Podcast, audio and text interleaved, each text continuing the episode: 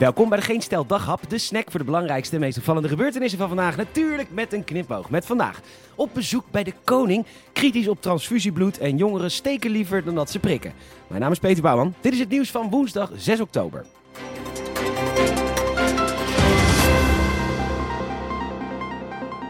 De slachtoffers van de toeslagenaffaire mochten vandaag op de koffie bij de koning. Dat meldt de NOS.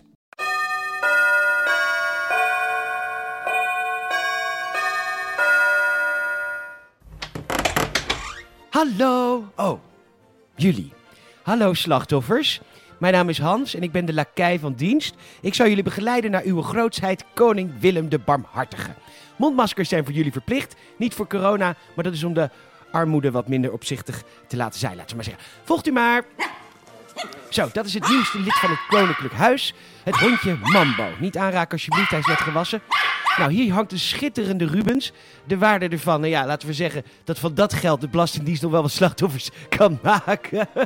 Goed, daar hangt het penschilderij van Willem van de Velde. Dat het eigenlijk in een museum moet hangen, maar ja, jullie hadden ook al gecompenseerd moeten zijn. Soms lopen dingen even anders. Volgt u mij maar.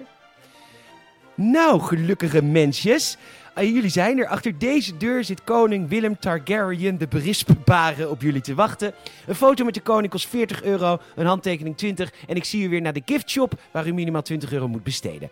Succes, ik kondig u aan. De slachtoffers van de toeslagenaffaire.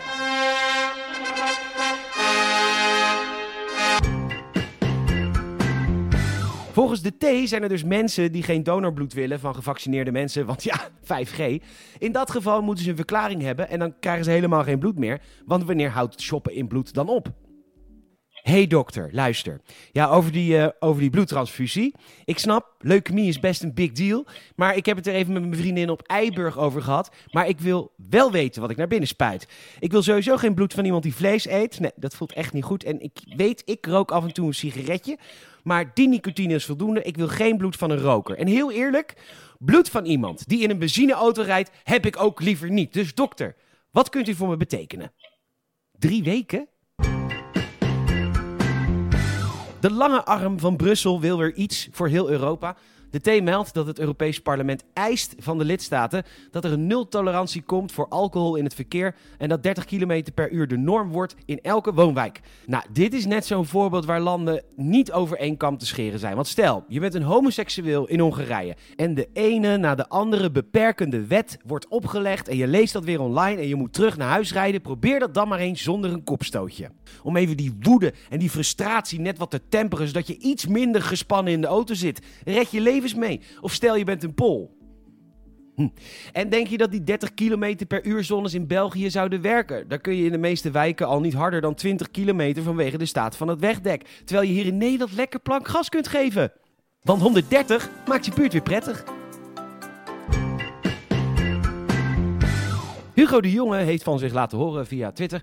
De vaccinatiecampagne richt zich niet langer op alle doelgroepen, maar voornamelijk op jongeren. En dat betekent natuurlijk een kekke rap en taal die de jeugd echt aanspreekt. Zo, nifo's en nifa's. Een kankergoedemorgen. Ik ben dokter Floris Jan van Achter den Bos. En ik ga jullie tandtoeval leren over prikkies. Want prikkies zijn lauw, je weet, zelfjes. Als je je Favo Matties en de FAM niet wil aansteken, fix die harde prik in die vettamme GGD prikbus. Later broos, Floris Jan van Achter den Bos oud. Vrede. Bedankt voor het luisteren. Je zou ze enorm helpen als je een vriend of vriendin vertelt over deze podcast. Je kan ons een Apple Podcast review geven. Zouden we echt enorm waarderen. En je kan ons volgen via vriendvandeshow.nl of Spotify. Nogmaals bedankt. Tot morgen.